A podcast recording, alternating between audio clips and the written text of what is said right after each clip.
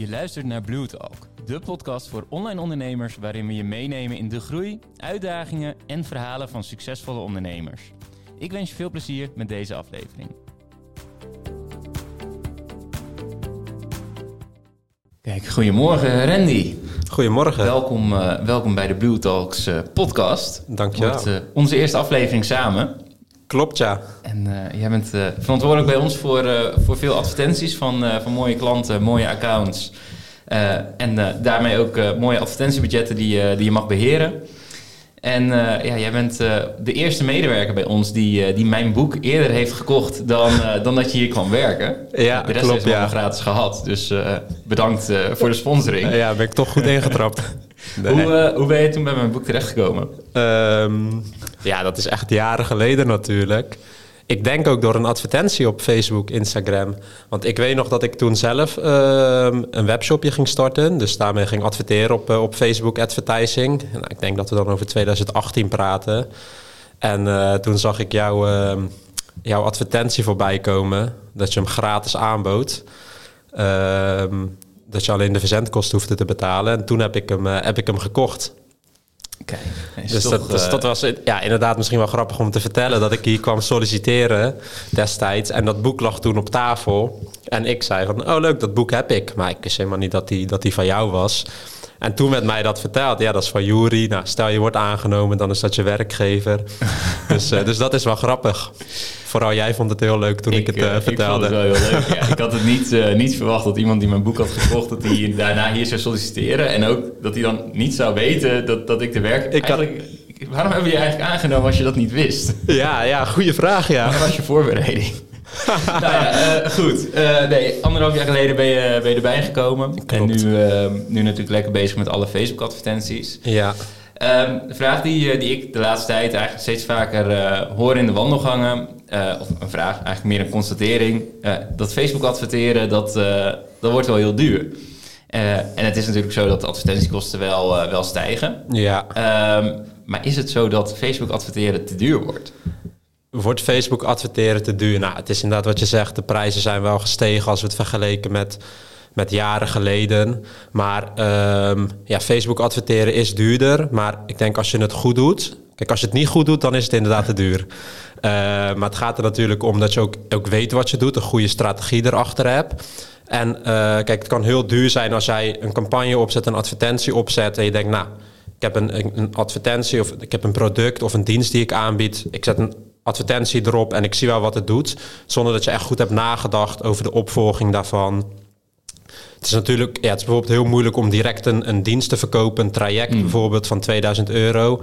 Terwijl jij als je bijvoorbeeld een leadcampagne, een, een, een goede weggever met veel gratis waarde opzet, kan je nog heel goedkoop leads verzamelen. En als je zorgt dat de opvolging daarvan goed is, ja, dan kan adverteren nog steeds voor hele goede, zelfs fantastische resultaten zorgen voor leuke prijzen.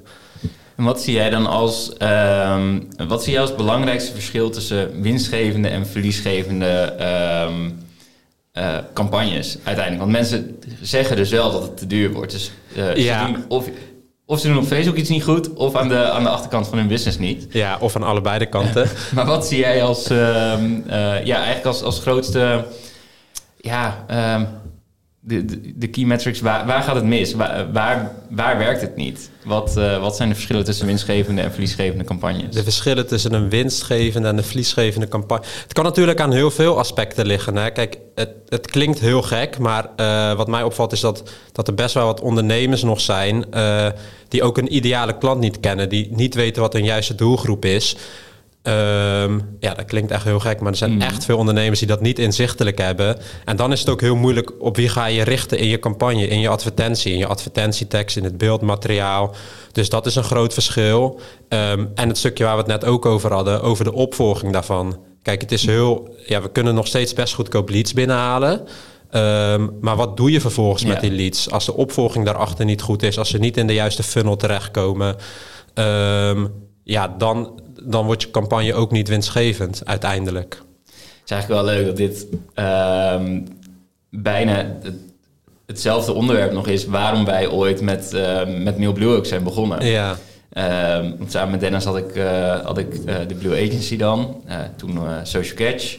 En wat wij merkten is dat klanten ons afrekenden op, op het daadwerkelijke resultaat, de daadwerkelijke verkopen die, eh, die uiteindelijk werden, werden gerealiseerd. Ja. Terwijl wij, ja, wij konden alleen maar een advertentie op Facebook plaatsen. En vanaf het moment dat iemand klikte, ja, daar kunnen wij niet zo heel veel meer mee.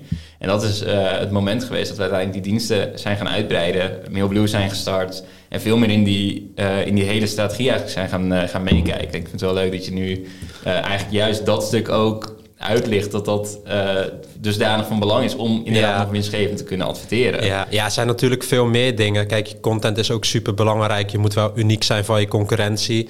Maar ik merk wel dat dat, wat we net bespreken, dat dat een van de, een van de grootste valkuilen is van ondernemers. Dat ze denken dat ze direct op Facebook inderdaad uh, uh, ja, even snel een advertentie opzetten en de resultaten komen wel binnen. Maar zo simpel is het gewoon niet meer. Dus de opvolging is al super belangrijk en dat gaat in de toekomst ook alleen maar belangrijker worden. Ja. Wat, wat zou je zeggen dat belangrijker is? Is dat de uh, daadwerkelijke Facebook-advertentie of de opvolging? Ja, ik weet niet of het ene belangrijker is dan het andere, maar ja, ik denk uiteindelijk wel de opvolging. Want een, kijk, eh, we hadden het net over een lead-campagne. Ja, die kan zo supergoed draaien op Facebook. Maar als de opvolging niet goed is, de achterkant niet goed staat, dan draai je die campagne eigenlijk voor niks. Dan gooi je je geld gewoon weg. Alles wat je er tegenaan gooit, daar heb je dan gewoon niks aan. Dus je moet gewoon zorgen dat het, het geheel goed, uh, goed klopt. Zowel de voorkant als de achterkant, dus de opvolging. Ja. En als je kijkt naar de, naar de voorkant, um, de, de opvolging hebben we in, uh, in eerdere podcasts, dus daar ga ik, nou, verwijs ik dan ook graag mensen even naar. Uh, hebben we het gehad over de klantreis en over e-mailmarketing ja. en, en, dat stuk. Um, maar als je puur kijkt naar de, naar de voorkant, um, wat zie je dan dat, dat goed werkt? Is dat in beeldmateriaal, in, in advertentiekopie?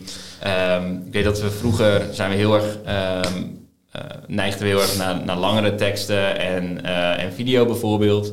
Maar wat, wat merk je dat nu, uh, nu werkt op Facebook? Uh, dat is natuurlijk voor elke, elke branche anders. Voor elke klant is dat ook anders. Uh, maar ja, je advertentietekst blijft heel belangrijk. Ik adviseer ook altijd om het, om het probleem of pijnpunt van jouw klant te, echt te benoemen. Zorg kijk, je klant heeft een probleem en jij biedt met je product of je dienst de oplossing. Dus speel daar echt op in en zorg ook dat de klant zich daarin herkent. Uh, als de klant zich niet herkent, uh, ja, marketing is herkenning. Dus als de klant zich er niet in herkent, ja, dan wordt het gewoon lastig. Dus speel daar echt in op je tekst. Kijk heel goed naar wat het probleem is van jouw doelgroep. Pas daar je tekst op aan, maar ook je beeldmateriaal, de video's waarmee je adverteert of de afbeeldingen. Uh, maar niet alleen in je advertentie zelf, maar ook weer op je landingspagina en uiteindelijk je aanbod. Dus zorg dat dat goed staat, dat is gewoon heel belangrijk. En um, ja, ja, content wordt gewoon steeds belangrijker. Dus zorg ook dat het in het juiste formaat is. Hè. Story en rails plaatsingen worden gewoon steeds belangrijker. Dus speel daar ook op in. Um, um, want dat, ja, dat formaat is natuurlijk weer anders dan de normale Facebook feed. En het is daarnaast ook gewoon veel testen. Hè. Je, kan, je kan natuurlijk verschillende advertentieteksten en video's maken, uh, afbeeldingen. En uh, testen gewoon naast elkaar of om en om. En zie gewoon wat het beste werkt. Ja, en merk je daar nu nog veel, uh, veel verschillen ook in, in, uh, in de plaatsingen die er zijn? Um, ja, zeker. Uh, wat mij wel opvalt is eigenlijk de afgelopen paar maanden dat story en rails plaatsingen het wel steeds beter gaan doen. Mits je daar echt aparte content voor hebt. Mm. Kijk, als je daar precies dezelfde content als, um, um, als de normale feed voor gaat gebruiken, dan kan het ook goed werken. Maar het valt me wel op mijn klanten die, die ik draai, die daar echt aparte content voor hebben. Uh, ja, daar presteert mm. het gewoon echt heel goed. Ja. Ja, en anders wordt hij natuurlijk helemaal uit elkaar gerekt en het ziet ja, er niet uit. Ja. Is ook de vraag of je op die manier wil adverteren. Kijk, ja, het kan wel, uh, kan wel presteren, maar uh, ja, je wil ook nog wel een, iets van een mooie brand Dat het er mooi uitziet, ja. ja. En um, als je kijkt... Kijk, ondernemers die, die uh, adverteren met, een, uh, met een, een mooi budget, die moeten natuurlijk gewoon naar ons toe komen. Ja. Uh, maar als je kijkt naar de, de meer startende ondernemer, hoe zou je, hoe, wat zou je diegene ad adviseren om te starten met, met adverteren? Als zij een kleiner budget hebben, maar wel inderdaad aan de slag willen gaan met een stukje lead generatie en die opvolging. Ehm, wat zouden de eerste stappen zijn om te gaan, te gaan adverteren op Facebook? Ehm, ja, eerst is het weer dan heel goed, waar we het net ook over hadden, om te zorgen echt wat is je ideale klant, wat is de juiste doelgroep, kijk wat hun, hun uh, pijnpunten zijn en speel daarop ook weer op in uh, het stukje lead generatie. Nou, stel je gaat een e-book promoten, wat, wat we natuurlijk vaak zien. Uh, zorg dat daar gewoon veel waarde in komt, dat ze je willen blijven volgen. Dus ze downloaden het e-book vanuit de advertentie. Ja. Um, zorg dat er zoveel waarde in komt dat ze je willen blijven volgen. Dat ze benieuwd zijn wat je nog meer te vertellen hebt. Um, en vanuit dan kan je gewoon uh, zorgen voor een mooie e-maillijst. En die e-maillijst moet dan weer goed opgevolgd ja. worden uh, met de juiste funnels. Dus um, ja, als je een laag budget hebt, begin inderdaad echt met de focus op, op lijstgroei. Ja, en uh, wat, wat, zou ik daarvoor nodig hebben? wat ik in het verleden wel eens heb, wat ik in het verleden vaak meemaakte, was dat uh, ik uh, zelf ook uh, analyses deed van, van Facebook-accounts toen, toen ik een stukje sales nog oppakte. Yeah. Um, maar wat, wat, ik daar vaak zag was één campagne met één doelgroep, één advertentie, één, één afbeelding.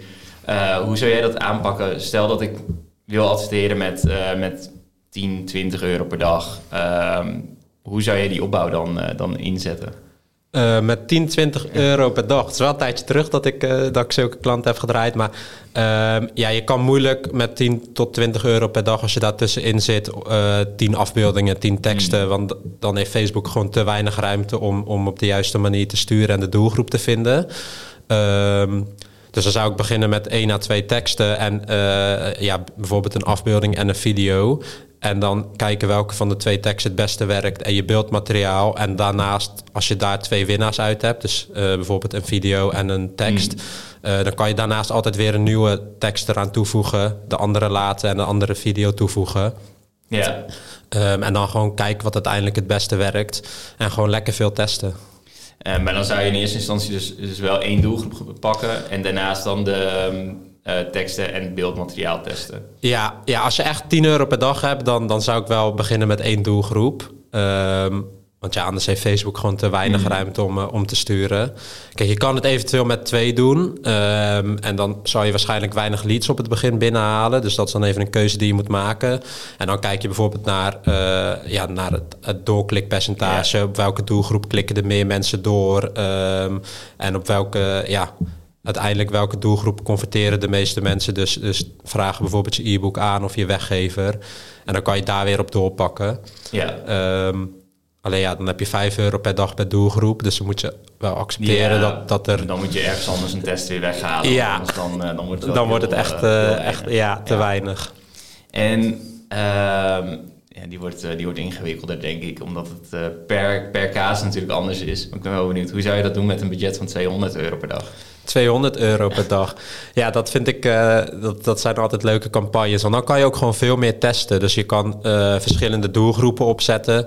Um, je kan interesses opzetten. Um, nou, als je 200 euro per dag hebt, dan adverteer je waarschijnlijk al wat langer. Dus je kan ook uh, lookalike doelgroepen opzetten, vergelijkbare doelgroepen. Dat Facebook weer op zoek gaat naar. Maak je bijvoorbeeld een vergelijkbare doelgroep van je mailinglijst. Nou, dan gaat Facebook op zoek naar mensen die hetzelfde gedrag vertonen online als mensen die al op je mailinglijst staan.